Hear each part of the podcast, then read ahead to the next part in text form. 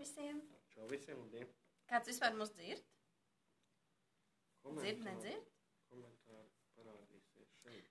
Uh, vispirms es gribu pateikt paldies uh, Helmutam, kurš atļāva mums uh, šeit, uh, nu, man un Inderam stādu priekšā nekur Inders kraģis. O, mūs redz kāds. Čau, čau, sveiki, sveiki. Uh, kad viņš, at, viņš deva šo iespēju mums būt šodien šeit un, un ar, jums, ar jums parunāt. Un arī ar tevi parunāt.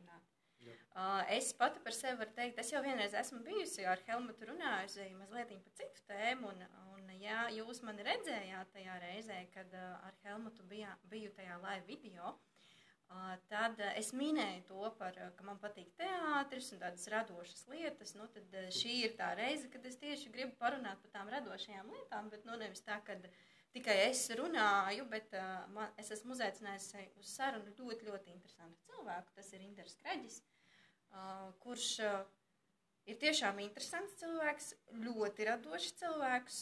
Nu, viņš ir vispār, man liekas, tā, varētu viņu salīdzināt ar Nacionālo biblioteku. Man tāda sajūta. Kādu mēs, arī, mēs arī esam pašlaik Nacionālajā bibliotekā, un šeit ir ļoti, ļoti smuki un ļoti daudz grāmatu. Un, Un viņu tiešām var salīdzināt, jo nu, tā zināšanu bagāža, kas tev ir, man liekas, ir milzīga. Un grāmatas to arī sarakstījis. Vispār pastāst jā, pats par sevi. Nu, Cik es varu runāt? pa- pa- Paldies par komplimentu, vēl tik tādu, nu, diženu. Nē, nu, tā ir. Jā, nu, protams, ka es neesmu staigājušā enciklopēdija pilnīgi par visiem jautājumiem. Es specializējos konkrētos jautājumos, un, un par to arī, domāju, šodien varētu būt saruna. Kaut gan, protams, man jau uh, gadus atpakaļ, tas ir bērnībā, skolas laikos, mani sauca par bibliotēku, jā, staigājošu arī, tā kā tas nav jaunums. Uh, jā, cilvēki kaut kā to ir novērtējuši, man ir prieks par to. Uh, es tātad esmu kopš 2009. gada uh, skatuves mākslu skolas uh, vadītājs. Skatuves mākslu skolā es esmu arī dzen, vairāku mācību priekšmetu lektors.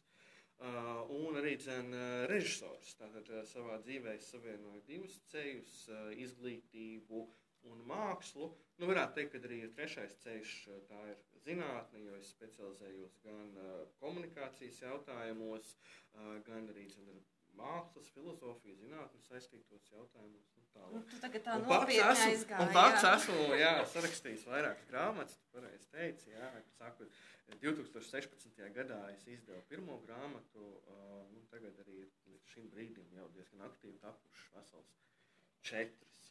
Nu, tā. Mhm. Un eh, šis fórums, kur mēs tagad taisām šo live video, mm, ir fokusēts uz tādiem, nu, kaut kādā ziņā radošiem cilvēkiem, bet bišķiņ citā jomā saistībā ar biznesu, ar tādām mārketinga lietām, ar interneta pārzināšanas lietām. Nu, piemēram, var rasties kādiem jautājums, no kāds sakars tam visam ir ar teātri, nu, ar mākslu. Ir kaut kāds sakars, tev ir kaut kāds sakars bijis, vai Uh, ne? sakars, ir, sakars ir ļoti lielā mērā. Uh, jo, nu, pirmkārt, vēlreiz teikšu, kopš 2009. gada, tas ir gandrīz desmit gadus, es esmu pats nodarbojies ar savu uzņēmēju darbību no nulles, attīstījis to, kas ir pat labāk. Es esmu specializējies arī dzen, pats studējis lietas, kas ir saistītas ar uzņēmēju darbību, tā skaitā ar, ar, menedžmentu, ar mārketingu, personas uh, sabiedriskām attiecībām. Jā. Uh, nu, tā, tad, tā ir viena puse. Varbūt tāpēc man arī aicina, ka es esmu cilvēks, kas ir specializējies pats zina lielu pieredzi šajās lietās, pats kā uzņēmējs. Bet arī otra lieta, protams, ja mēs runājam par komunikāciju, arī tā skaitā par publisko runu, tad uzreiz ir jāsaka, ka nu, manā skatījumā komunikācija starp cilvēkiem ir vispār visa pamatā. Nevar pastāvēt arī zin, uzņēmēja darbība kvalitatīva, ja nav sakārtotas komunikācijas lietas. Ja. Daudz ko cilvēki ir uh, diženu sasnieguši, ja mēs arī skatāmies vēsturiskā griezumā, nu, vispār ko milzīgu izdarījuši, ja, ir tāpēc, ka ir bijusi ļoti labi atstrādāta, izstrādāta komunikācija. Un kā komunikācijas speciālists, es uzreiz varu droši teikt, ka nu, tas ir laikam, otra, otra lieta, kāpēc man šodien esi aicinājis šeit, ka nu, es esmu arī komunikācijas speciālists. Tad ko kopā savalkot viennozīmīgi, tas, ar ko es nodarbojos, ir cieši saistīts ar uh, uzņēmēju darbību, un tāpēc es ceru, ka tas var būt uh, arī noderīgs jums, kas skatāties šo pārraidi, nu, es ļoti priecājos, ka tas tā būs. Un, protams, jūs, kā arī rakstīts, drīkstat uzdot jautājumus. Savus es priecāšos uz tiem atbildēt. Sveiki, sveiki, Agnese! Tā kā droši, droši rakstiet, droši jautājiet, ja jums ir par teātri, par mākslu, par, par uzņēmēju darbību, mākslas jomā, jums šādi jautājumi ir, tad droši rakstiet. Bet pirms mēs nu, tā ejam tieši tā vairāk par to teātri, runājam, pastāst nedaudz vairāk tīri par tādu nu, savu ikdienu. Kā tev tā ikdiena paiet? Nezinu, ko tu ēd, ko tu dzer. Nu, es nezinu, nu, ko. Šodien, šodien, šodien piecēlos pulkstenis četros. Runājam skaļāk, jā. ok, ok, labi. Mēģināsim, labi. Jā. Šodien piecēlos pulkstenis četros, jo mani nomocīja viena galīgi aptrakusi muša. Uh, bet parasti es tik agri necējos. Parasti es arī esmu mirstīgs cilvēks. Agri tas mājās, jā, man arī patīk garšīgi pāriest un izgulēties. bet, principā, jā, nu es strādāju diezgan plaši, jo, nu, agri pareizi teikt, ka esmu radošs cilvēks. Es vienlaicīgi strādāju pie, nu, gandrīz tādiem pieciem, septiņiem projektiem, un tas nozīmē, ka tas paņem ļoti daudz manu laiku. Ikdienā man patīk strādāt ar, ar cilvēkiem, dažādiem cilvēkiem. Esmu strādājis, kuriem es palīdzu attīstīt viņu potenciālu, radošo potenciālu, viņu dažādas saskarsmes, prasmes. Mani cilvēki, kā speciālisti, ir aicinājuši sadarboties ar dažādām organizācijām kopš 2009. gada dažādās Latvijas vietās. Es arī esmu guvis pieredzi ārzemēs, kur man bijusi tā iespēja arī darboties. Un ikdienā, jā, nu, ko, nu, diezgan čaklīgi, citīgi strādāju, gan rakstniecību nodarbojos. Es rakstu profesionālu sieviešu literatūru par komunikācijas jautājumiem, par izglītības jautājumiem. Esmu četras grāmatas jau publicējis un vēl ir ceļā, jo man mērķis ir, jo mans mērķis ir tātad kādas trīs, vēl papildus vai četras pat grāmatas vēl izdot. Tad, Eh, tas ir eh, plāns ilgtermiņā, vairākiem gadiem uz priekšu, tā ir viena no lietām, ko uzreiz var pateikt, ka, lai attīstītu arī savu uzņēmēju darbību, eh, ir nepieciešama vīzija, un arī runājot par attiecībām kā tādām, ir nepieciešama vīzija un motivācija, kāpēc mēs vispār šīs attiecības veidojam, kāpēc tas ir izdevīgi gan mums, gan arī gan citiem cilvēkiem. Un, protams, ka par to arī domāju es, un es tā visā Patīk lasīt kvalitīvu literatūru, tagad aizraujos ar detektīvu eh, romāniem un novelēm. Uh, ir tāda gotiskā šausmu literatūra, kas man arī ir ieinteresējusi pārstrā 19. gadsimta. Tad es saprotu, ka taps interesanti izrāde ja, par šo tēmu. Tas ir kā iz, izrāde, varbūt jā, kādu dienu taps, jo, protams, ka es paralēli uh, domāju uzreiz. Uh, sveiciens! Čau, čau, Vandi! Protams, ka es paralēli domāju uzreiz arī, teiksim, citreiz lasot kādu vērtīgu literatūru, uzreiz skatos, o, kā tas varētu man kā māksliniekam noderēt. Varbūt no tā tiešām kāds brīnišķīgs projekts varētu tapt. Uh, jo, jā, nu, kopš uh, kāda 2011. gada tā skaitīja, jā, līdz, līdz šai dienai ir nu, gandrīz 20 uh, dažādi uh, projekti tapuši dažādos žanros, stilistiski atšķirīgi. Uh, tā kā, protams, arī nu, kā mākslinieks šajā ziņā es uh, mēģinu attīstīties un iet dzīvēs priekšu. Divas pārēdes vienlaicīgi. Tas nekas var pēc tam vēlāk noskatīties, tā nav problēma. Jā, un ap citu arī komentārs no manas puses, ja radīsies kādi jautājumi, ko jūs gribēsiet uzdot, nu, mēs pēc tam ragatu pastāstīsim, kad ir dažādas iespējas, arī skatos mākslas skolā, bet arī var vērsties pie manis privāti. Nu, galu galā Facebookā jums ir pieejama informācija, varat atrast mani Indras Kraģis un varat atrakstīt, es priecāšos atbildēt, jo Un šajā ziņā esmu ļoti atsaucīgs cilvēks. Kā, jā, ja jums neizdodas noskatīties tīri cilvēciskā uzsvēruma dēļ abas pārraides vienlaicīgi, nu, tad ir arī uh, brīnišķīgi uh, varianti. Bet uh, mēs gribam, ka jūs paliekat ar mums, un, jo mums ir vērtīgas lietas, arī, ko jums pastāstīt. Un vēlreiz atgādināšu, ka mēs priecāsimies arī par jūsu jautājumiem. Uh... Kas tev garšo, Indra? Ir kaut kas tāds mīļākais ēdiens, pirmais, kas tev nāk prātā. Zinām, gadus atpakaļ, uh, gadus atpakaļ es. Čau, čau, Zigurt. Gadus atpakaļ es teicu, ka man garšo kebabi. Nē, nu nopietni, jo, jo kebabos ir, zini, kas kebabs ir. tāds kvalitatīvs kebabs. Uh, jo ir dažādi kebabi arī Rīgā, un ne visi man garšo. Bet, Man arī. bet kebabs ir kaut kāds tāds universāls variants, jo var pāriest, nav nemaz tik dārgi. Nu, labi, varbūt nav pilnīgi veselīgi. Agri, uzreiz varēs iebilst kā, kā speciālisti uzturu jautājumos. Bet uh, nu, kaut kādas tur salātu lapas ir, kaut kāds tur gurķis, kaut kas tur ir, un līdz ar to kaut ko, kaut ko arī tādu var pie reizes iest. Ja. Tā kā, jā, nē, nu, kāda laika atpakaļ noteikti varētu būt kebabi. Uh, tagad, zini, es neesmu, es neesmu pārliecināts, ka man ir kaut kāds konkrēts tāds ēdiens, ko es varu, ko es varu pateikt, bet es esmu baigies kāru mīlis un, un, un, un naštojos diezgan daudz. Un, Saldumi, bulciņas, jā. Ai, jā, nu, jā, jā, jā, jādomā vairāk par veselību, un, un tā pilnīgi taisnība. Ir, ir, ir pat tāda teorija, ka šādi vadītāji kā es eh, nodzīvo nu, ar tādu uh, darba slodzi, uh, intensīvu, ar, ar, ar tik plašu radošo darbības lauku, ar, ar, arī, protams, ar to, ka nu, vēl vajadzētu tomēr vairāk par uh, uzturu domāt un tā tālāk. Ja? Nu, nodzīvo līdz kādiem 35 gadiem. Tā kā, Čau, čau, tā kā man ir aizdoms, ka saskaņā ar šo teoriju man nav īpaši daudz laika uh, atlicis. Bet, uh, bet nu, protams, tā ir tikai viena nu, hipotēze. Tas nenozīmē, ka, ka, nu, ka tā arī ir. Bet, nu, ja tu atļausi sev izglābt, mēs tev izglābsim. Glābiet Tu mani. ļausies. okay. uh, tad, turpinot to teātra tēmu, ir tā, ka es pati esmu spēlējusi pie Indra mm, dažādās izrādēs. Nu, konkrēti, es varu teikt, divās pareizi. Nu, divās, divas Pag pagājušajā gadā vienā izrādē. Divās, dažādos šogad. projektos. Jā. Jā, un šogad vienā izrādē. Un es esmu redzējusi arī daudzas citas viņa izrādes, jo viņš ir nu, gan kā aktieris atsevišķās izrādēs, bet nu, pamatu pamatā kā režisors. Un, tās viņa izrādes ir ļoti tādas, nu, īpašas, tādas, nu, saudabīgas savā ziņā, nu, laikmetīgas, tādas, nu, savādākas. Tas repertuārs ir pilnīgi citādāks nekā tādā, nu, parastā, nezinu, dailes teātrī vai, vai vēl kaut kādā tādā, nu, tādā Tas ir divu apsvērumu dēļ. Uh, tu pareizi saki, jā, ka tās izrādes varētu raksturot kā mūsdienīgas, jeb laikmetīgas. Uh, divu apstākļu, divu apsvērumu dēļ. Uh, nu, pirmkārt, man ir, nu, es pats esmu arī radošuma pētnieks, arī savu maģistru darbu par to veidoju. Radošums sastāv no diviem elementiem. Nu, varētu, citi saka, zinātnieki, ka trīs elementiem. Ja? Nu, tad varbūt nosaukšu visus trīs. Pirmais elements ir originalitāte, citreiz sauktu par inovitāti, novitāti. Uh, otrais elements ir uh, liederīgums, uh, un kas iet kopā roku rokā ar atbilstošumu, par- ar, ar atbilstību kaut kādiem kontekstam, kultūras normām un tā tālāk.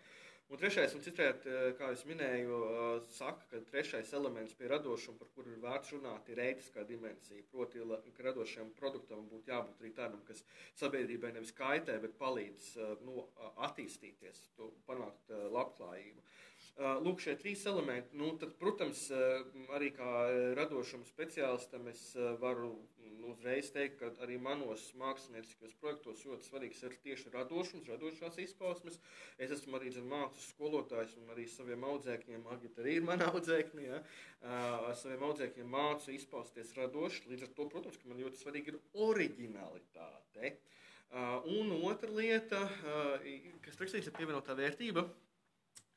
Uh, un, uh, un, un, un varētu pajautāt Gintai, drīkst jautājumu uzdot, ja? Jā. Gintai pajautāt, Ginta, ko jūs domājat ar pievienotu vērtību? Varbūt varat nedaudz izvērstāk, tas, tad es varētu jūs vairāk saprast un pakomentēt varbūt uz šo jautājumu.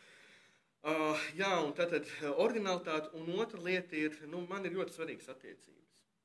Uh, es ļoti lielu nozīmi piešķiru komunikācijai, un tāpēc uh, tās izrādes, kuras es kā režisors veidoju, uh, ir saistītas ar tieši iedarbības skatītājiem, ar skatītāju iesaistīšanos, uh, bet ar tādu, nu, nevis tādu kaut kādu, nu, kaut kādu muļķību, kas skatītājiem liek justies ļoti nērti, bet, uh, nu, es uzskatu, ka attiecībām jābūt apusē pozitīvām, lai tās varētu eksistēt.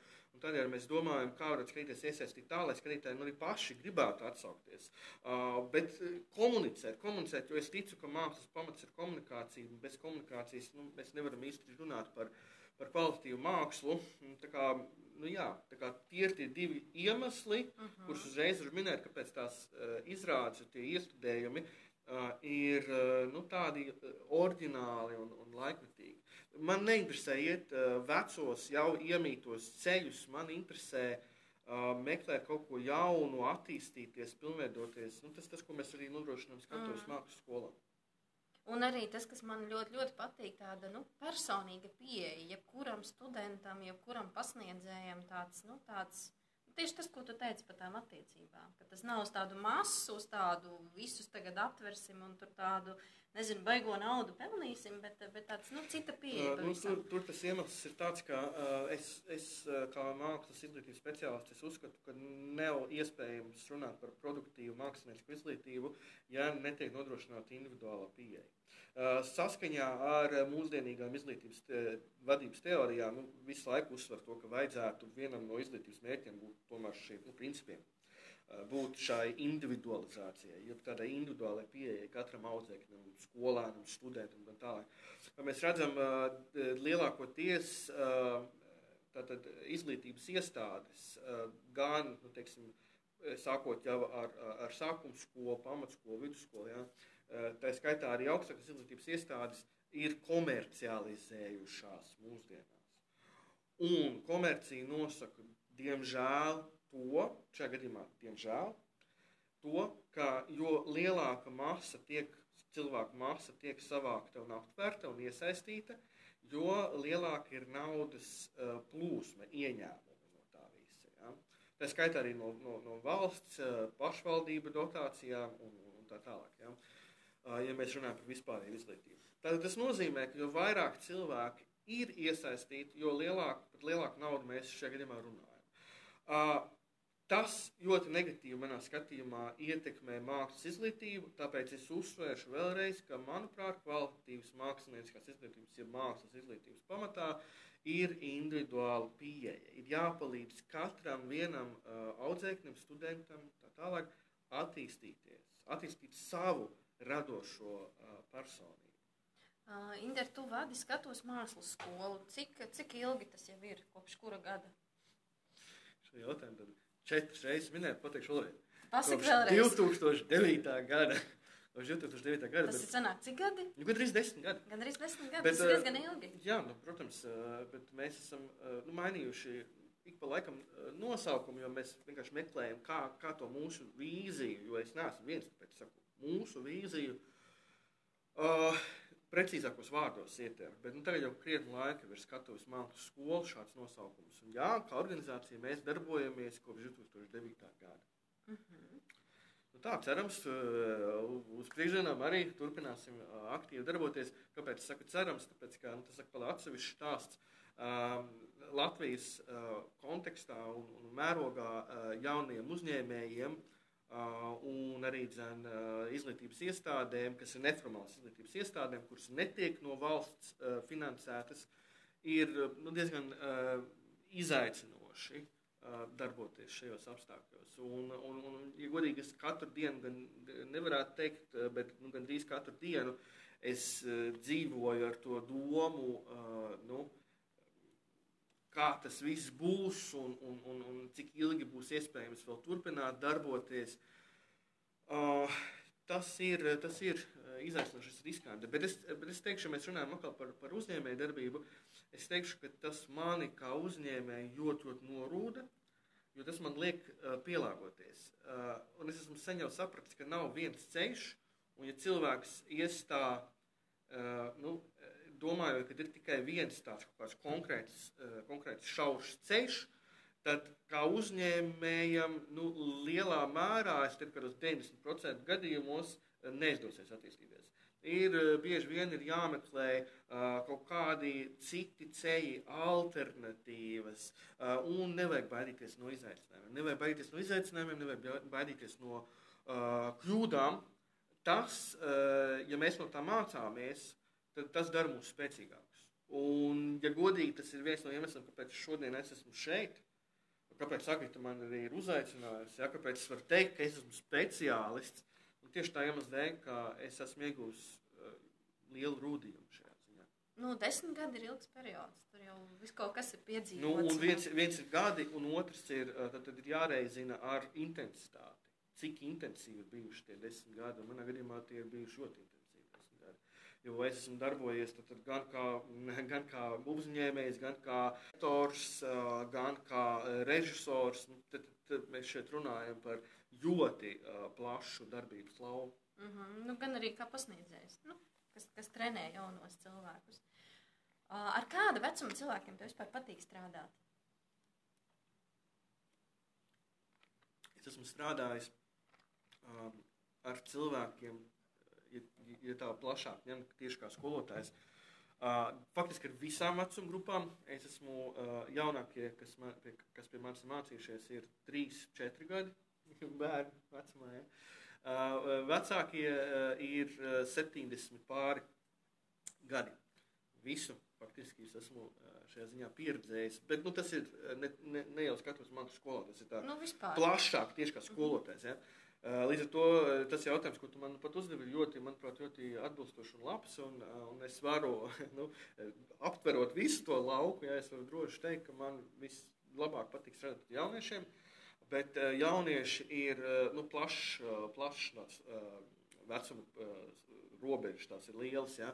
Nu, tad tad būtu jāprecizē, ka man vislabāk patīk strādāt ar pieaugušiem jauniešiem. Tas nozīmē 18 gadu plus, kur ir tā robeža, kad tas beidzās. Saskaņā ar Eiropas Savienības likumdošanu 25 gadi. Bet, nu, Jūs jau paši zināt, ka 25 gadi, nu, varbūt tas tā jaunība gluži vēl nebeidzās. Nu, ne? Varbūt tā tikai sākās. Tā kā, uh, nu jā, tas, kas man piesaista jauniešos, un, protams, es arī pats esmu jaunietis, um, nu, vispār skatos mākslas skolu, ir jauniešu organizācija. Uh, kas man piesaista jauniešos, ir um, bieži vien tā ir, tā ir apņēmība, tas ir cīņas spārs, tā ir enerģija, tas ir, tas ir temperaments citreiz. Mm, tas ir um, tā deksme, deksme, cerība, ticība, uh, sacīt, ka gribēt, ka, ka, ka, ir apņēmība iet un kaut ko sasniegt, kaut ko cīnīties. Jo bieži es nesaku, ka tas kaut kādā teiksim, obligāti, nu, ka būs 50 pazudīs. Ja? Jo, protams, ka cilvēki ir ļoti individuāli, visus nevar nu, salikt teiksim, vienā kādā tilpnē. Ja? Uh, bet es uzskatu, ka nu, ir jauniešiem tāda piemītoša kvalitāte, un tas ir tas, kas man fascinē. Jo es pats esmu vizionārs, es nebūtu ticis tik tālu dzīvēs priekšā, ja es tāds nebūtu. Um, nu, tāpēc tas ir tas, ko es arī dzinu. Nu, saka, ko nozīmē vizionārs? Vizionārs nozīmē to, ka eh, pirmkārt eh, es zinu, ko es gribu. Eh, tas, ko es gribu, tas ir ilgtermiņā, tas ir kaut kas konkrēts, tas ir, tas ir, tas ir plašāks nekā ir iespējams varbūt uzreiz trešajā brīdī dabūt. Tad tā ir vīzija, tas kaut kāds redzējums ir nākotnē. Un otra lieta ir, uh, es mērķiecīgi, praktiski darbojos, lai to arī dzen, sasniegtu. Un es pieeju tam gan pragmatiski, gan sistemātiski. Tas ir tā, es virzos soli pa solim, lai sasniegtu to uh, gala mērķi. Uh, tikai šādi cilvēki uzskata, ka var saukt par vizionāru. Tad, tad pirmkārt, tāda cilvēka, kuram ir šis redzējums, un otrkārt, kurš reāli arī dzen, virzās. Jo cilvēks, kurš uh, tikai nu, kaut ko iecer savā prātā, nu, tas, tas tāds varbūt nu, sliktā nozīmē kaut kāds tāds prātujotājs, nu, citreiz tautā nu, saka, filozofs, sapņotājs, sapņotājs ja? bet, uh, nu, pilnā nozīmē par vizionāru nevar šādu cilvēku nosaukt. Bet tas ir kaut kas, kas arī iet un dara, jā? Ja? Nu, to savu pietiekumu. Jā, jo, nu, protams, nu, nav iespējams uh, neko sasniegt, ja neko mēs tīri neejam un nepiepildām, nedarām. Ja mēs stāvam uz vietas, nu, par kādu izaugsmu mēs uh, varam runāt. Mm -hmm. Uh, ko tu vispār esi, kur, kur tu pats esi mācījies? Tu taču esi kaut kur mācījies. Tā ir tāda pieredze. Nu, tad es, protams, esmu, es esmu studējis Latvijā. Es uh, apsvēru vairākas reizes domu doties studēt ārzemēs. Uh, neizdarīju pat labāk, pat labāk neizdarīju to. Uh, arī nu, ģimenes apsvērumu dēļ, jo nu, es neesmu viens, man ir ģimene un pārvākties uz dzīvi kādā citā valstī, sākt tur dzīvot ar visu ģimeni. Uh, tas uh, ir gan izaicinoši, tam ir nepieciešami atbilstošie resursi. Um, es esmu studējis Latvijā, esmu studējis saistībā ar Latvijas kultūras akadēmiju, esmu apguvis uh, jautājumus, kas attiecās uz kultūras vadību, uh, kultūras menedžmentu, uz teātra režiju, aktieru meistarību. Uh, Esmu studējis Latvijas Universitātē, ieguvu arī tur bakalaura un maģistra grādu. Bakalaura grādu es ieguvu uh, pedagoģijā un maģistra grādu es ieguvu izglītības vadībā. Uh, bet uzreiz uzsvēršu, kā es esmu mācījies uh, pie dažādiem pasniedzējiem no ārvalstīm intensīvi, uh, no dažādām valstīm. Un es esmu arī dzen, ļoti daudz ieguldījis laika un darba, lai pats studētu, raktos, pētītu. Tas ir viens no iemesliem, kāpēc mēs arī tagad atrodamies Latvijas Nacionālajā bibliotekā, jo es nu pat beidzu savu studiju darbu. Uh, jā, jo es uzskatu, ka nav iespējama kvalitatīva attīstība, ja cilvēks rīdzam pats nemeklē sevi interesējušas lietas, nerog dziļumā, neizvēršās plašumā. Ja mēs domājam, ka mēs aiziesim kaut vai uz uh, kādu prominentu augstākā izglītības iestādi un tad tur pabeigsim šo uh, iestādi un tad mēs uzreiz būsim ļoti gudri un lieli speciālisti un lieli eksperti, tad nu, es tomēr tiecos apšaubīt šādu viedokli. Man, manuprāt, tas tā nedarbojas. Manuprāt, ir nepieciešams ikdienā iet uz priekšu, mācīties papildus, izzināt lietas. Tikai tā var kaut ko patiešām nopietnu, vērtīgu sasniegt. Bet es nenoliedzu tajā pašā laikā arī teiksim, augstāko izglītību, jo, nu, kā jau pats arī esmu to apguvis. Uh, bet vienkārši uzskatu, ka ir papildus. Un tieši tāpēc, arī, piemēram, skatuves mākslas skola ir neformāla izglītība. Uh, tas nozīmē, ka nu, mēs neizdodam augstākās izglītības iestādē mēs ne, nepiešķiram nevienam profesijas grādu, kādu tur, teiksim, maģistru vai doktoru grādu, tur, aktieru meistarībā vai pasākumu vadībā. Mēs piedāvājam cilvēkiem papildus nākt, iegūt eh, zināšanas, paplašināt savu redzes loku, trenēties, attīstīt savas prasmes, bet mēs to nodrošinām ļoti augstā kvalitātē. Un to es saku nevis tāpēc, ka lūk, es esmu vadītājs man tā kā vajadzētu tā teikt, ja? bet to es saku balstoties uz šo gan arī desmit gadu ilgo pieredzi cilvēkiem, mums ir nākuši mācījušies un tās ir viņu atsauksmes. Ja gribat uh, konkrētas atsauksmes, varat vērsties pie Agītas, viņai šāda, šāda informācija ir tiešā mērā pieejama. Uh, cilvēki ir uh, visu laiku uz to atsaukušies, ka pie mums ir šāda augstākā līmeņa kvalitāte, tāpēc es visu laiku to uzsveru, ka faktiski tas, ko mēs piedāvājam, ir, nu, mēs varētu tā salīdzināt, tad, uh, pasaulē labāko augstākās izglītības iestāžu uh, līmenī. Protams, runājot par to, ko tieši ko konkrēti mēs piedāvājam, un otra lieta, kas ir jāņem vērā, ir, ka nu, mēs neizvēršamies uz četriem gadiem. Mēs runājam šeit par deviņu mēnešu kursiem, apmācību. Līdz ar to, protams, mēs nevaram paņemt tik plaši aptvērt lietas, ko piedāvā šādas teiksim, universitātes vai akadēmijas. Taču, ja mēs runājam par profesionālu pieeju, par uh, disciplinētību, par cieņpilnu attieksmi no uh, abu iesaistīto pušu abu iesaistītajām pusēm. Ja? Un tā tālāk, nu, tad, tas viennozīmīgi, tas šeit pie mums, skatos mākslas skolā, eh, reāli arī ir. Uh -huh. Agita var pastāstīt vairāk par to. Uh, nevaru. Jā, es vienkārši domāju tādā ziņā, ka... Nevaru. Es vienkārši domāju tādā ziņā, ka tu pateiksi, uh, nu, pie mums mācījusies, ka es domāju, ka tu vari to, nu, reāli arī apstiprināt. Nē, nē, nē, nu, tādā ziņā apstiprināt, jā, to, ko tu saki, tā ir. Jā, jā, jā. Jo es esmu vis kaut kur, nu, visādos kursos mācījies. Es esmu tāds cilvēks, ka man visu laiku vajag kaut kur, kaut ko jaunu iemācīties, tad man vajag to, tad man vajag vēl kaut ko. Un uh, arī saistībā ar aktieru meistarību es šur tur visu kaut kur esmu mācījusies. Bet tagad, kad es nonācu pie Indra, es arī esmu palikusi. Esmu iestrēgusi. Tālāk es neesmu tikusi, jo es esmu sapratusi, ka tas ir tas, ko es meklēju. Nu, man patīk gan tā pieeja individuālā, gan arī Uh, gan arī nu, tā profesionālitāte, tā profesionāla attieksme, kas ir, nu, kas tādos, nu, kursos, kursiņos, nu, tu visu kaut ko tur it kā iemācies, bet tajā pašā laikā, nu, nav tā kā līdz galam tas viss, nu, kaut, kaut kas pietrūks tajā visā. Nu, tāds virspusējs tāds, tādā ziņā.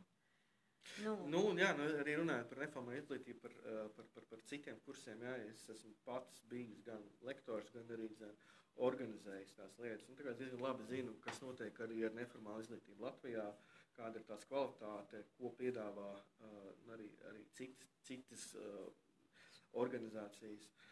Uh, nu, balstoties uz to, es arī tik drosmīgu, uh, varbūt riskantu apgalvojumu es arī zinu paudu, bet uh, tās ir manas uh, reālas domas jā, par to, ko, kādu kvalitāti mēs reāli piedāvājam. Uh mhm. -huh. jo, un, arī, un arī es, protams, neesmu vienīgais pasniedzējs. Tie pasniedzēji, kas mums strādā, ir, ir, ir, ir, ir izcili, ir teicami pasniedzēji savās, savu, nozaru speciālisti, uh, visdažādākie. Uh, nu, un es katram vienam kā vadītājs uh, no šiem cilvēkiem pilnā mērā uzticos. Tā kā es zinu, ko, par ko es runāju un, un ko es varu garantēt. Tu vari nu, nosaukt, kas tie vismaz dažus no viņiem, vai par ko tieši kas tiek mācīts. Es zinu, kā cilvēki citreiz ir jautājuši, jo galvenokārt cilvēki, es domāju, diezgan lielā mērā meklē kaut kādus prominentus vārdus. Jā. Nu, skatos mākslas skolā, jūs netradīsiet nevienu cilvēku pat labāk ar prominentiem vārdiem pasniedzēt. Pie mums ir nākuši mācījušies cilvēki, kas ir uh, Latvijā uh, arī ievērojami cilvēki, piemēram, uh, mūziķi un mākslinieki. Ja? Un arī uzņēmuma vadītāji. Man ir bijis tas gods ar šiem cilvēkiem sastrādāties.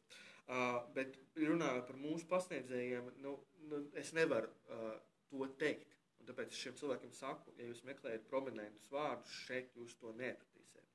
Šeit jūs atradīsiet cilvēkus, kas reāli zina, kas reāli var, kas reāli prot un kas iedvesmo, kas iedvesmo tālāk citus cilvēkus ar to, kā viņi pasniedz un ar to, ko viņi pasniedz. Un tas ir ļoti, ļoti būtiski. Pie mums tātad tiek apgūtas dažāda veida prasmes, runas prasmes. Tad šeit mēs runājam par publisko runu, par prezentāciju vadību, pasākumu vadību, kustību un dejas prasmes. Šeit mums ir gan laikmetīgā deja, un arī citi dejas paveidi, mūsdienīgās dejas. Balets arī, man liekas. Ir. Mums ir klasiskā deja, kas tad ir nu, tuvu baletam, precīzāk būtu teikt. Mums pie tā visa ir arī dzen kartē meistarklases tiek organizētas fantastiski pasniedzēju vadībā. Kartē mēs mācām cilvēkiem tā iemesla, kas palīdz fantastiski izkopt kustību prasmes. Mums ir arī dzēna dažādas nodarbības, kur var apgūt, paplašināt savu redzesloku un apgūt teorētiskās zināšanas par mākslas vēsturi, mākslas zinātni, teoriju, par aktuālajām tendencēm mākslā Latvijā un pasaulē. Uh, Uh, mums tā tad arī dzen, ir fantastiska vokālā pasniedzēja Olga Barišmana, kura ir vienkārši dīva. Ja? Jo viņa ir specializējusies daudzos dažādos uh, dziedāšanas veidos. Viņa pati dzied pa Eiropu, ceļo ikdienā apkārt, arī katru dienu kāpjas uz skatuvēm, lielām, mazākām dzied. Māca cilvēkus dažādus ar pieredzi, bez pieredzes. Viņi strādā ar operas dziedātājiem, pieredzējušiem. Lūk, šādi grandi ir pie mums. Es jums saku vārdu kaut kādu tādu un tādu, nu, jā, tas nav medijos izsludināts vārds, un tāpēc jūs nezināsiet. Bet, ja jūs atnāksiet un notestēsiet un mūsu to kvalitāti, jūs skaidri uzreiz redzēsiet, par ko es vispār tagad eh, runāju. Starp citu, piebilstot par algu, Es biju pie viņas nu, uz, uz vienu tādu pilnu laikam nodarbību, un vēl tur bišķi vēl, nu, tā kā uz pusotru nodarbību biju pie viņas. Un kas ir interesanti, es tajā, nu, tajā nedēļā, nu, nu īsi pēc tās nodarbības, es dziedāju baznīcā. Nu, vienkārši svē, svētdienā pirms divkopējuma, divkopējuma laikā man ir tādas labas attiecības ar aizkrauklas mācītāju, un tur šeit tad arī tad man uzaicina uz padziedu. Un tad es saņēmu komplimentu no mācītājas sievas, kas pati ir ērģelniece. Kur tu labi šodien dziedāji? Es saku, nu kā es biju pie vokālās pedagoģes. jā, jā, jā. Olga fantastiski sakārto salikt lietas un plauktiņam pie, pie, pie, mums, pie mums arī nāk cilvēki. Citreiz jautā, Nu, bet es nezinu, vai tas ir mans, vai, es, vai, vai, vai, vai man vispār ir dotības, vai es vispār to pratīšu. Es aluši saku, izmēģini, pamēģini, tu redzēsi. Bet mums strādā pasniedzēji, kas reāli ne tikai pieprot savu arodu, bet arī dzen, ir nu, paši izgājuši cauri arī dzen, sāpīgai pieredzē, tā kā mēs zinām, ko nozīmē būt studentu kurpēs. Uh, un arī dzen, uh, nu, piemēram, jā, runājot par Olgu, Olga var ļoti īsā laikā palīdzēt tādam cilvēkam, kurš sākumā domā, es taču nekad savu mūžu nedziedāšu. Tā viss sakārtot un atvērt, ka cilvēks pakāpeniski trenējoties var uh, fantastiskas lietas sasniegt. Arī Olgas pašas pieredze ir tāda, ka viņai pateica, ka viņa nekad savu mūžu nedziedās. Bet es taču jums tikko izstāstīju, ko reāli Olga savā dzīvē ir sasniegusi. Tas ir fenomens. Uh, un arī dzen, uh, nu, par sevi kā pasniedzējs esmu dzirdējis ļoti labas uh, atsauksmes. Es skatos mākslas skolā pasniedzu priekšmetus, kas ir saistīti ar uh, teoriju un zinātni, mākslas, um, bet arī es mācu tātad, skatuves komunikāciju, aktieru meistarību. Tas ir tas, kurus specializējos. Un, jā, nu, es domāju, tā metodoloģija, kā mēs strādājam, ir tāda, ka ļoti īsā laika posmā cilvēki var atnākt un tiešām ļoti daudz ko vērtīgi iegūt. Skatos mākslas skolas Facebook lapā, jūs varat ieiet paklausīties jaunāko absolventu atsauksmes, ļoti konkrēti viss uzreiz ir norādīts skatos mākslas skolas Facebook lapā. Nu, jūs tur uzreiz varēsiet dzirdēt, ko cilvēki saka. Jo, protams, viens tas, ko es stāstu. Ja, un es te stāstu labas lietas, bet, ziniet, tā ir vēl viena lieta, ko es uh, gribētu rekomendēt, uh, ja mēs arī, jūs teiksim, nodarbojaties ar uzņēmēju darbību. Ticiet tam, ko jūs darāt, uh, motivējiet cilvēkus, iedvesmojiet cilvēkus, dzīvojiet, rīkojieties, dariet tā, lai tas iedvesmo cilvēkus. Ticiet tam. Nu, ja vadītājs pats, ja vadītājs pats iet Kaut kas uzbīra vienkārši kaut kas pats. Uh, ja vadītājs iet uh, nu, tāds nošķucis un nekam netic un, un, un, un liekas, nu, ka uh, ai, nu, nekas jau tāpat nebūs, nu, kāpēc vispār ko darīt, ja?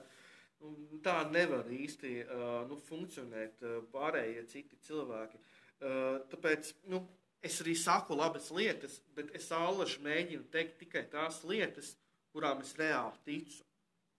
Es ne, nestāstu jums uh, reklāmas pēc, es jums dalos reālā pieredzē. Tas, tas ne pa tēmu jautājums par ledus sasalšanu. Šodien mēs nerunāsim par ledu. Lai gan varam arī par ledu. Bet, bet, es zinu, bet es zinu, pie kādas temperatūras sasals ledus. Pateiksi? Nē, nu pagaidi. Nu, nu kā ledus jau sāk salt eh, normāli pie kaut kādas nulles, bišķi mazāk grādiem. Ja? Kaut okay. tāds interesants jautājums, protams. Okay. Oh, kas, kas vēl? Ah, tu vari pastāstīt kaut kādu. Šis bija ļoti labs piemērs par augu. Varbūt ir vēl kaut kas tāds. Nu, tāds spilgts, kas tev palicis atmiņā, kaut vai domājot par saviem tiem nu, tuvākajiem studentiem, nu, kas tagad tūlīt tās beigas sestdien būs izlaidums. Jā. Uh, kaut kāds tāds atgadījums, kaut kas cilvēks ir kaut ko atklājis, kaut ko piedzīvojis kursu laikā. Nu, kaut kas tāds, kas tev tā atmiņā palicis, kaut kas pozitīvs. Uh, Sapratu, jārunā par, par izlaidumu. Mums ir šo sestdienu, 30. jūnijā, uh, no 17. līdz vakaram. Uh, ir vairākas fantastiskas lietas. Arī, arī Agita pēc tam pastāstīs par meistarklasi, tad eh, tā būs ātrāk 12. Eh, jūs varat atnākt piedalīties tajā. Eh, ko es gribēju pateikt, ir tas, ka nu, man, piemēram, pašam ir savu, savu personīgā pieredze arī dzen, ir tāda, ka es savulaik mācījos pie fantastiskas pasniedzējas no Amerikas Savienotajām valstīm. Uh, Nu, viņa vienkārši ir grāmatas. Viņa pati ir specializējusies pantomīmā, uh, baletā. Viņa ir aktrise. Man liekas, viņa ir ļoti liela pieredze. Jā, un, bet viņa ir ļoti, ļoti prasīga, ļoti, ļoti stingra. Viņa ir tāda. uh, un es absolūti nožēloju, ka es aizbraucu pie viņas uh, to laiku mācīties, jo tas bija ilgāk laika periodu. Uh, jo es ļoti daudz ko vērtīgu no tā ieguvu. Uh, taču bija kritisks brīdis, uh, vienu brīdi manā dzīvē, kad es apsvēru domu pamest šo uh, skolu, jo man likās, tas ir par daudz, es to nevaru izturēt. Un tā es domāju, ka tajā asarām acīs nezinu, kur ir autobus, vienkārši iešu uz dūmo, jo tas nebija Rīgā, tas bija krietni ārpus Rīgas, un vienkārši došos Uh, projām braukšu mājās, pametīšu to visu. Man, man nekas nesnāk, es neko nemāku, nu, klasiski izteicieni. Ja? Bet es nopietni priecājos vēl tagad, ka es saņēmu dušu, un kad es gāju es pabeidzu šo apmācību, es uh, cīnījos līdz galam. Uh, un ļoti, ļoti daudz ko uh, sasniedzu. Un to stāstu arī tā iemesla dēļ, ka, tad, kā es iepriekš stāstīju, nu, pie mums ir tādi pasniedzēji, kas reāli zina, kā tas ir būt studentu kurpēs un, un, un iet šīm lietām cauri. Mēs paši esam to arī pieredzējuši, un tāpēc mēs strādājam individuāli, kā Gita stāstīja, bet arī nu, tā labsirdīgi, laipni, iejūtīgi un tajā pašā laikā arī zin, disciplinēti. Nu, mēs esam arī prasīgi. Jā, mēs esam prasīgi, jo mums ir svarīga kvalitāte. Es nu, domāju, ja cilvēki arī nāk uz skatu skolu mācīties, tad nāk dēļ kvalitātes. Nu, kāda jēga ir nākt pie mums mācīties, ja jūs neiegūstat kvalitāti? Un kāpēc jūs no manis visu laiku to dzirdat? Kvalitāte, kvalitāte, kvalitāte. Bet nu, par to ir viens stāsts. Nav jēga no kaut kādas tādas savārstītas, nekvalitīvas izglītības. Ir jēga tikai no tādas izglītības, kas pārveido jūs. Jūs reāli atnākat, jūs tiešām iemācāties kaut ko. Jūs tiešām ko saprotat, aptverat. Mums arī ir personības izaugsmes speciāla, speciāls mācību priekšmets personības izaugsme, kur mēs aicinām vieslektorus ar speciālus šajā jomā no malas viņi stāsta par dažādiem jautājumiem. Uh, tas palīdz arī sakārtot pašiem savu to, to, to personību. Nu, lūk, nu tāds viens teiksim, stāsts no manas personīgās pieredzes. No studentiem es uh, tagad uh, varbūt atteikšos stāstīt tieši par studentiem, jo tas ir viņu stāsts. Tad viņi varētu par to vairāk uh, stāstīt. Tāpēc es dalījos ar savu stāstu. Bet, protams, ka pie mums ir bijuši nu, tādi momenti, ja mani āleši uh, sajūsmina, nu, tā pozitīvā nozīmē sajūsmina, ieli, nu, tā ielīgsmo tie cilvēki, kuri atnāk un sākumā nu, domā, ka viņiem nekas nesanāks, bet pie mums atnākot, viņi sasniedz tik ļoti daudz. Nu, kā es pirmie stāstīju, ja cilvēki domā, ka nu, viņi savu mūžu nekad nedziedās, bet viņi atnāk un viņi reāli iemācās, viņi, viņi sāk uz skatuves darboties, viņi tik daudz ko sasniedz, vienkārši pārsteidzoši. Uh, un šādi cilvēki tiešām pie mums ir bijuši. Mums ir uh, arī tādi cilvēki, kas reāli ir atnākuši pie mums kā studenti, bet tagad ir mūsu pašu darbinieki. Tādi kā 4-5 cilvēki pie mums tagad ir, kuriem mēs sadarbojamies, kas ir mūsu darbinieki. Agita ir viens no šiem cilvēkiem. Jā, Agita arī bija mūsu audzēkne, un viņa tagad ir arī mūsu darbinieci. Tā, kā tā arī, manuprāt, tā ir fantastiska iespēja. Un, nu, es kā vadītājs, vēl viena lieta, ko es varētu uh, ieteikt, ir, ja, uh, es kā uh, vadītājs, es uh, uzskatu, ka uh, Uh, ir nu, nepieciešams tomēr domāt ļoti par to, kādu kolektīvu mēs veidojam. Un man ir ļoti svarīgi, lai tiešām pie mums būtu tie cilvēki, kurus nu, ar lielo burtu var teikt, viņi ir paši labākie. Ja? Bet ar labākie es nedomāju, o, doktori, pieci doktora grādi, mācījies tur Harvardā, nācis no turienes, turienes, sarakstījis to un to. Šeit es pirmkārt runāju par cilvēku personību. Un viens no maniem kritērijiem, kā vadītājiem, es, eh, es uzsvēršu vēlreiz, ir iedvesma. Tātad, vai konkrētais cilvēks ir spējīgs iedvesmot uh, citus, nu, kā pasniedzējs, piemēram, ir spējīgs iedvesmot citus studentus. Un es esmu pats arī mācījies, diemžēl, pie tādiem pasniedzējiem, kas nu, to nav spējīgi darīt, jo nu, pašiem nav entuziasms. Ja? Vienkārši atreferē, atrunā to, kas nu, ir uzticēts, jo nu, kaut kā naudu vajag saņemt. Ja? Bet nu, nu, nu, nu nav, tas nav spējīgs uh, ietekmēt cilvēkus tālāk. Es ticu tikai tādai izglītībai, kas ir spējīga ietekmēt cilvēkus, kas ir spējīga sagatavot cilvēkus, iet, uh, sasniegt kaut ko radošu, reāli panākt savā dzīvē, ietekmēt sabiedrību. Tādā dzīvē, kur izglītībā, kur vienkārši atnāk cilvēki un marinējās savā sulā un vienkārši atsēž, atreferē, es neticu šādai izglītībai. Tieši tā iemesla dēļ, skatos mākslas skolā, es ļoti uzmanos, lai pie mums tas tā nebūtu. Uh, un meklēju tādus cilvēkus kolektīvā, kā darbiniekus, kuri nu, ir ar mani šajā ziņā līdzīgi domājoši un tiešām iziet uz kvalitāti un ir spējīgi iedvesmot tālāk cilvēku. Mm. Tā ir. nevaru, nevaru, nevaru nepiekrist. okay. Ir vēl kaut kas, ko tu gribētu Es saprotu, ka jautājumu nav. Jautājumu mums jā, ir jautājumu mums ir par ledu. Tagad aizgājuši par, par fiziku, jā, pilnīgi ne par tēmu. Varbūt, varbūt tas tajā otrajā, es nezinu, kas ir tajā otrajā, kas ir paralēli. Varbūt tur ir kāds fiziķis. À, varbūt, jā, tur varētu varbūt uzrakstīt šo jautājumu. Sajauc vienkārši. Ok. Jā. Uh, zin kā. Nu, gadās, gadās, jā. Gadās. okay.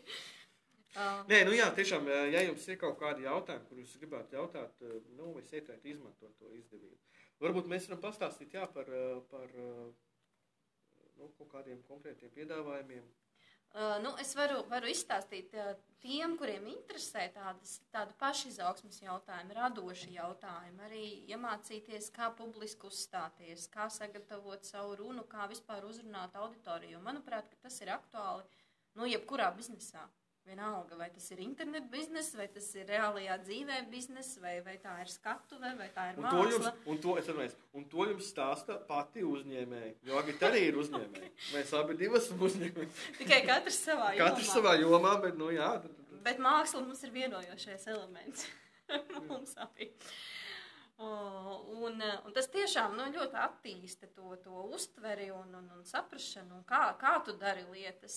Kā, nu, ir vērts tam iziet cauri. Tas nenozīmē, ka jums tagad jākļūst par kaut kādu dziedātāju, nezinu, zvaigzni, zervīzijas skatuves, bet kāpēc ne arī, nu, arī tāda iespēja. Nu, redz, ne visiem, jo, protams, interesē tie, tie, tieši attīstība mākslā, ja, bet skatuves mākslas skola piedāvā arī nu, ne tikai mākslinieku izglītību, skatuves mākslas skola piedāvā, piemēram, arī dzen, nodarbības meistarklases pasākumu vadīšanā, prezentāciju vadīšanā.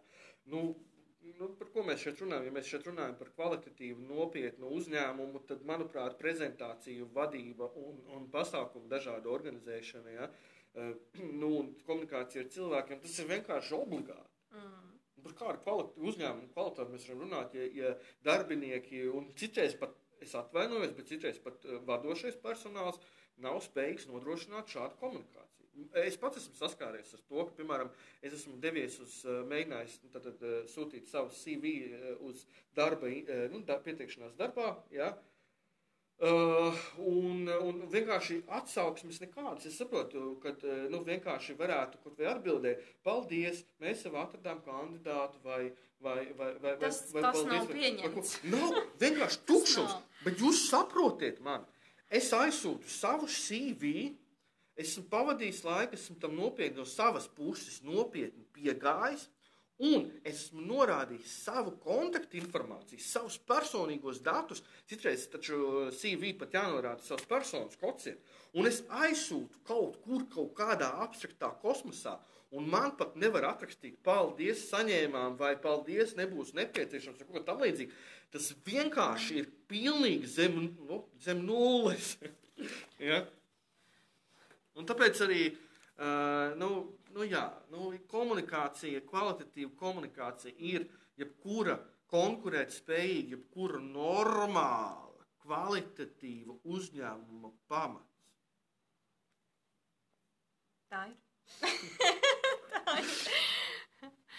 Kaut kādi jautājumi bija? Nu, ko te, ko, ko uh, Agita, mana vārda māsa, arī, kur raksta, Jā, kad, kad, kad, kad nezināja par skolu, kad mums ir tāda un, un, un, un piekrīt par šo izglītības pasniegšanas veidu kā Jā. tādu. Nu, skolā vispār man, man, ir, man ir personīgi divas sāpīgās tēmas - medicīna uh, un izglītība. Tās ir divas manas sāpes. Runāt stundām. Jā, tas, tur, jā. jā.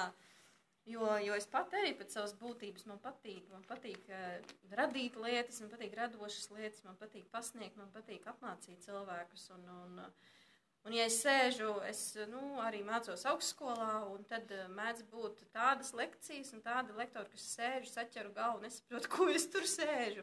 Bet, protams, kad ir atsevišķi izņēmumi un visu cieņu, ir pasniedzēji, kur cepuri nost vienkārši. Bet, nu, ka tā izglītība reizēm ir tik formāla, nu, kad. Nu, tu, tu nesaproti, kāpēc tu tur sēdi tajā skolas vai augstskolas solā vienalga. Jo man pārsteidz divas lietas, ja mēs arī turpinām sarunu par izglītību. Viena lieta ir, ja mēs runājam par skolotāju izglītību Latvijā, tieši par skolotāju sagatavošanu darbam kā skolotājiem, ja, tad tajā pārāk maz uzsvars tomēr tiek likts uz komunikācijas prasmēm. Jā, ir vairāk kursi, tur teorijas kursi, kaut kāda psiholoģija, sociālā un tā tālāk.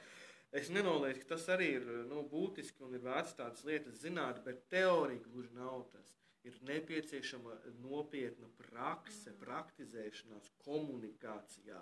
Un tieši tajā uzsvars izglītībā, eh, skolotāja sagatavošanā ir pārāk neliels. To es jums saku tā iemesla dēļ, ka nu, atkal es varu teikt, ka es zinu, par ko es runāju. Jo uh, es tātad bakalaura grādu iegūstu pedagoģijā un maģistra grādu izglītības vadībā. Ja, es ļoti labi zinu to situāciju. Uh, un otra lieta, kas manuprāt arī ir tāds klupšanas akmens, ir, ka daudz kur augstākā izglītībā strādā cilvēki, kuriem nekāda sakara nav ar izglītību. Viņi ir citu, kaut kādu citu nozaru speciālisti, Tas viss varētu būt, piemēram, ja es eju uz fizikas fakultāti kādu, ja, nu skaidrs, ka es gribu, lai man pretī ir fiziķis, kas ir pieredzējis, lai varētu mani topošu fiziķu mācīt, ja, bet es uzsvēršu, ka ir nepieciešama arī dzen, šādiem cilvēkiem arī, arī kaut vai pamata izglītība kā skolotājiem. Es nevaru saprast, ka Latvijā tas tā kaut kā abstrakt iet kopā, un nu, pie tā mēs nonākam. Ka pretī ir cilvēki, kuri nemāk mācīt, bet strādā izglītības iestādē. Un tas taču ir absurds.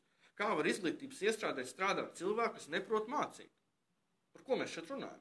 Tas nemaz nav loģiski. Tas ir kā lauksaimniecībā zemenes uh, ievāktu cilvēki, kas ir nevis uh, nu, teiksim, nu, paši lauksaimnieki, ja, bet nāktu kaut kādi tur pilnīgi.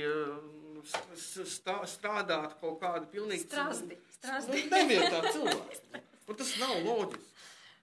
Un, jā, un, protams, uzreiz arī šādu kritisku piebildi sakot, man uzreiz arī jāsaka eh, par skatuves māku skolu, kuras vadītājs es esmu, ka uh, mū, lielākā daļa pasniedzēju pie mums, kas ir, ir arī zin, paši uh, speciālisti, izglītības speciālisti vai skolotāji ar pieredzi.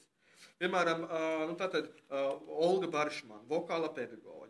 Uh, ir uh, mums uh, choreogrāfis, kas ir kustība pasniedzējs. Uh, viņas pašas arī zin, ir mācījušās uh, augstākā izglītības iestādēs, mācījušās tieši to, kā mācīt uh, cilvēkiem uh, dejas pedagoģiju. Ja? Uh, nu, tā tālāk. Uh, līdz ar to, protams, arī tas mums ir svarīgi. Bet tā kā mēs aicinām citreiz cilvēkus kā vieslektors, kā speciālistus, savu nozaru speciālistus no malas, ne, ne visiem ir eh, šāda eh, papildus izglītība. Ja? Bet eh, nu, tas, nu, tam tiek pievērsta nopietna uzmanība. Lai nebūtu tā, ka māca cilvēku, kurš neprot mācīt. Mm. Tā, Latvijā tā ir normāla lieta, ka nebildu uz nosūtīto CV. Pilnīgi piekrītu Andrei, bet mm. tas nav normāli. Latvijā tā ir norma, bet tas ir reizē, kā krievi saka, užas, ja? šausmas. Tas ir šausmas. Tas nav, tam tā nevajadzētu būt. Es to iemeslu dēļ arī nepabeidzu augstskolu. Man jau 50, labprāt mācītos pat tagad, ja sistēma mainījusies. Mm, Jā, nu, e, augstākās izglītības iestādes cenšas ļoti, lai arī cilvēkiem, kuriem tas stāsts ir lielāks, jo, teiksim, arī nu, senioru vecuma cilvēki, nu, jūsu gadījumā, cik saprotu, tas tā nav, bet arī par senioriem, ja mēs runājam, Eh, tad nu, būt pretīm nākošiem un, eh, un, un mēģināt kaut kādas programmas piedāvāt, kaut kādas nodarbības piedāvāt arī šādiem cilvēkiem. Taču, nu, nu jā, nu, mana pieredze arī, kas studēja maģistratūrā, tad arī pie mums bija cilvēki ar stāžu.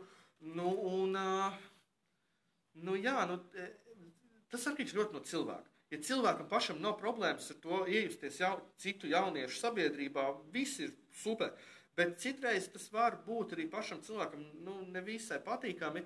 Un, diemžēl, nu, tas tāds pumpurīts, ja pumpuru stadijā, ja mēs runājam par izglītību, tieši nu, kā uzrunāt, kā palīdzēt šādiem cilvēkiem, kas ir ar, ar, ar gadu pieredzi, iekļauties tomēr starp jauniešiem. Jo, protams, ka mēs runājam par augstāku izglītību, kā par jauniešu, jaunu, pieaugušo izglītību. Tas ir tas vecuma posms. Turpretī, ja mēs runājam par neformālu izglītību, kuras pārstāv arī mēs, skatuves mākslas skolā, esam, tad neformāla izglītība par to ir tik fantastiska, ka neuzliek tik lielu kaut kādu vecuma rāmi un piedāvā dažādas vairāk, plašākas iespējas nekā citkārt to var izdarīt augstākās izglītības iestādes. Un tas ir ne tikai Latvijā, tā, tas ir arī zem, Eiropas valstīs kopumā. Ja, piemēram, nu šāds cilvēks, kas jau ir gados, gribētu nākt pie mums mācīties, viņam ir iespēja Jā, nu, protams, tam mums ir uh, vairāki piedāvājumi. Uh, uzreiz teikšu, ka teiksim, pamatprogramma, kas ir uh, kāda no četrām pamatprogrammām, 9 mēnešu garumā, uh, tajā ir noteikti stingrs vecuma uh, ierobežojums. Tātad ir no uh, 16 līdz 40, 40 gadiem. Jā. Bet ir arī citi piedāvājumi. Piemēram, var izvēlēties atsevišķu priekšmetu. Nu, ne, var neņemt visu programmu, var izvēlēties, piemēram, studēt tikai deju, vai tikai vokālās prasmes attīstīt, vai tikai kaut ko teiksim, par mākslas zinātni, uzzināt jaunu. Ja? Tad izvēlēties vienu atsevišķu mācību priekšmetu. Tas uzreiz arī uzreiz, gan maksā mazāk, gan slodzi ir mazāka. Un cilvēks pilnīgi bez vecuma ierobežojumiem, kas grib, var nākt piedalīties. Individuālas konsultācijas pie mūsu fantastiskiem pasniedzējiem pēc šāda paša principa arī netiek vecums nekāds ierobežots. Mm. Es stāstīju jau par sevi, ka esmu strādājis ar dažādiem, eh, dažādiem dažādu vecumu cilvēkiem. Es zinu, ka mani kolēģi Olga strādā ar dažādu vecumu eh, grupām. Ja? Tā nav absolūti nekāda problēma. Es neredzu, kāpēc vispār to vajadzētu kaut kā tā adresēt, uztvert kā kaut kādu problēmu. Manuprāt, izglītība tam, ir domāta, lai cilvēks visu mūžu garumā varētu mācīties. Tāpēc mm. vēl ir latviešiem tāds uh, sakām vārds mūžu dzīvo, mūžu mācīt. Mm -hmm. Un tam tā vajadzētu būt, protams, runājot, nu, dažādi konteksti. Mm -hmm. Jā, droši var ieteikt. Kā, ja, ja ir, tad, tad noteikti. Jo mums tagad eh, notiks ļoti, ļoti interesantas apmācības. Konkrēti, sestdien mums ir gan paredzēts Šo sestdienu, šo šo sestdienu, 30. 30. jūnijā. datumā. Uh, un paredzēts, mu- paredzēta mums ir runas meistarklasa, ko vadīs pats Inders. Tā kā Inders jau ir ar lielu pieredzi šajā, gan, gan pasniegšanā, gan tieši, tieši runas mākslā. Uh, un uh, tas, notik, tas būs no 12 līdz 2. Tas būs centrā, pašā centrā. Vecrīgā. Par adresi, ja interesē, tad konkrēti arī tiem, kam interesē, nu, var vienkārši uzrakstīt. Mums droši mēs esam ļoti, ļoti komunikatīvi. Var droši rakstīt mums uz skatuves mākslas skolu, messenger ziņu. Un, uh, un mēs vienmēr atbildam dienas laikā. Mēs noteikti atbildam, vai pat ātrāk. Nu, kā, kā Uh, un, un tagad, ir- tagad ir arī jā, akcija, ir īpašais piedāvājums uz šo pašu. À, ir īpašais piedāvājums. Jā, tur ir, ja jūs ieiet iekšā skatos mākslas skola, tad Lapā. ir lapā. Jā, tur, tur iekšā au- augšpusītē Turpat virs video, virs video ir, tā kā uzklikšķinat virsū skatos mākslas skolu, un tur ir konkurss, var piedalīties konkursā, un var vinnēt ā, šo iespēju piedalīties bez maksas. Un kas ir vēl interesanti, mēs kļūstam ļoti moderni. Tā kā ne tikai ejam, ā, ejam laivā, bet mums ir